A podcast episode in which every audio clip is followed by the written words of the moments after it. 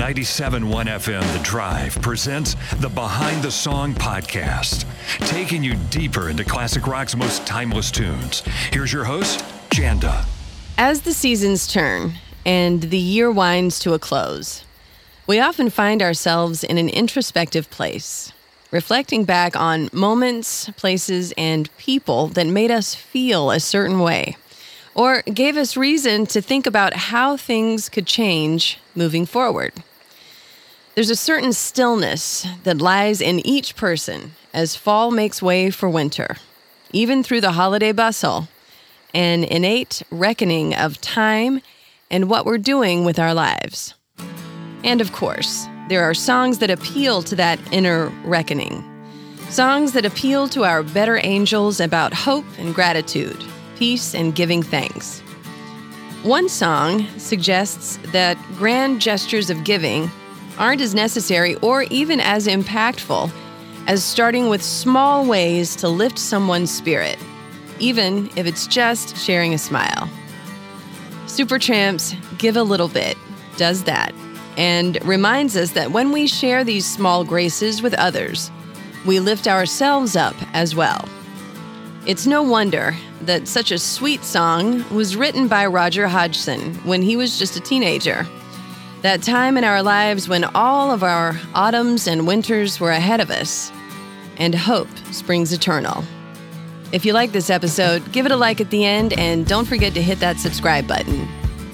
The opening track on Supertramp's fifth album, 1977's Even in the Quietest Moments.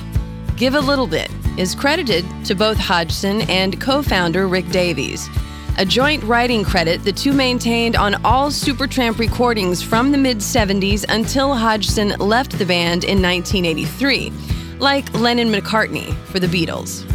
But the song was written solo by Hodgson years before the song was recorded for the album, when he was about 19 years old. And that's about the same age, by the way, that Elton John's songwriting partner Bernie Taupin was when he wrote the lyrics for Elton's hit, Your Song. Another incredibly sweet tune that radiates with the innocence of a youthful perspective.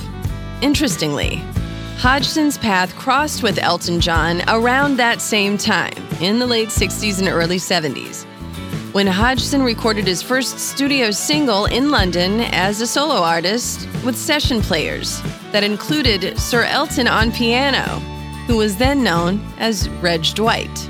Another day is here, and you're ready for it. What to wear? Check. Breakfast, lunch, and dinner? Check. Planning for what's next and how to save for it? That's where Bank of America can help. For your financial to dos, Bank of America has experts ready to help get you closer to your goals. Get started at one of our local financial centers or 24-7 in our mobile banking app. Find a location near you at bankofamerica.com slash talk to us. What would you like the power to do? Mobile banking requires downloading the app and is only available for select devices. Message and data rates may apply. Bank of America and a member FDIC.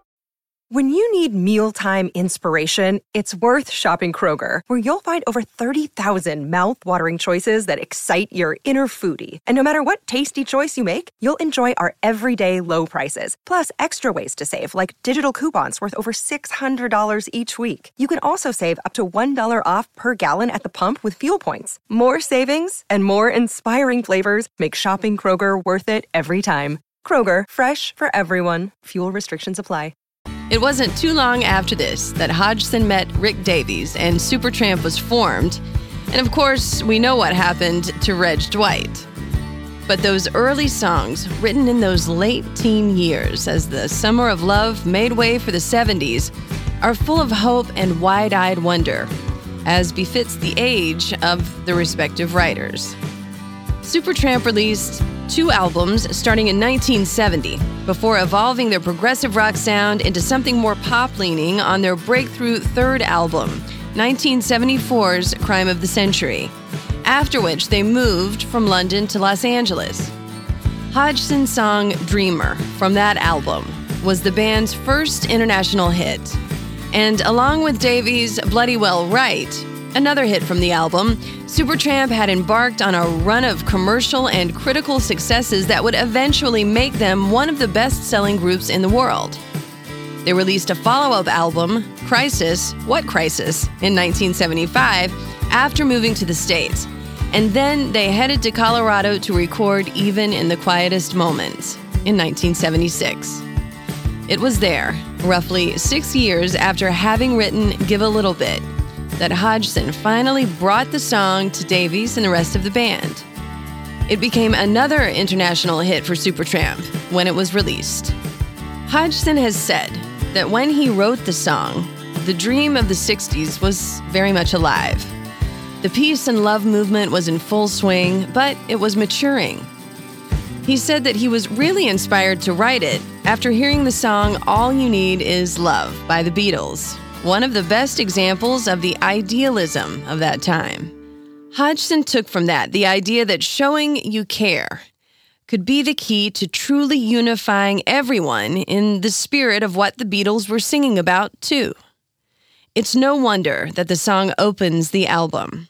And Hodgson has said that in concert, it's the perfect show closer, too, because it's really hard not to feel like you're a part of a bigger something, unified, after singing along to the lyrics. A song that brings a smile every time. Give a Little Bit goes like this Give a little bit of your love to me, and I'll give a little bit of my love to you. There's so much that we need to share. Send a smile and show you care. Just a small kindness, given a little bit at a time. That's Hodgson's idea and the chief intent of the song that those small graces add up to creating a better world for everyone. And it goes on I'll give a little bit of my life for you. Give a little bit of your time to me. See the man with the lonely eyes. Take his hand, you'll be surprised. Give a little bit of your love to me. I'll give a little bit of my life to you. Now's the time that we need to share. So find yourself. We're on our way back home. These lyrics appealed so much to the late Princess Diana that she taught them to her sons, Prince William and Prince Harry. In fact, she was such a fan that Hodgson was invited to perform at the concert for Diana at Wembley Stadium in 2007, a decade after her death. When he performed this song, both princes stood up from their seats and sang along in honor of their mother. And the song ends with a we, an ever present unity through the long journey of life, as the lyrics come to a close with a call to sing along. We got to get a feeling.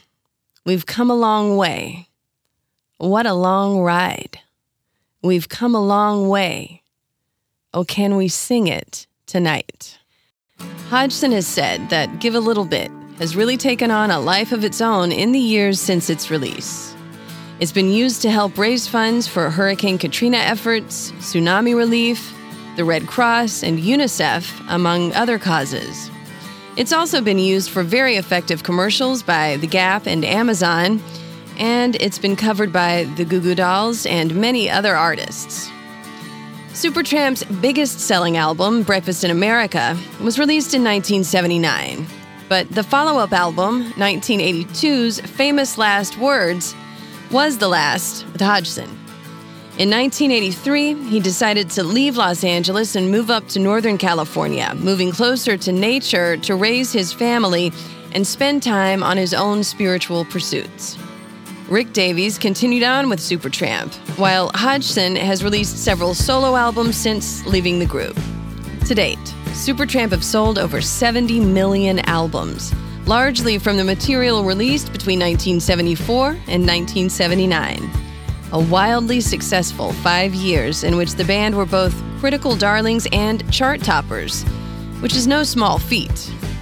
And it's also no small accomplishment to provide fans with a little song that we can always turn to for a smile, especially when the year is winding down and thoughts of grace and gratitude are part and parcel with the holiday season. Hodgson has said that he didn't overthink the lyrics to give a little bit, which is, of course, part of its magic.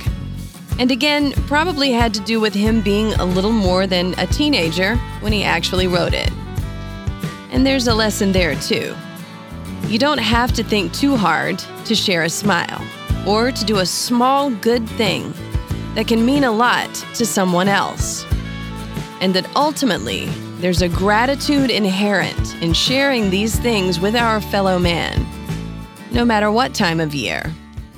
I'm Janda, and this has been Behind the Song. Special thanks, as always, to Christian Lane for the music you hear on these podcast episodes. If you like it, leave a five star review and hit subscribe. And you can also head over to TikTok and check it out on the Behind the Song Podcast TikTok channel. You can find me on the air in Chicago from 9 to 2 Central weekdays on 97.1 FM The Drive, Chicago's classic rock at WDRV.com. And on the way, much more classic rock and roll.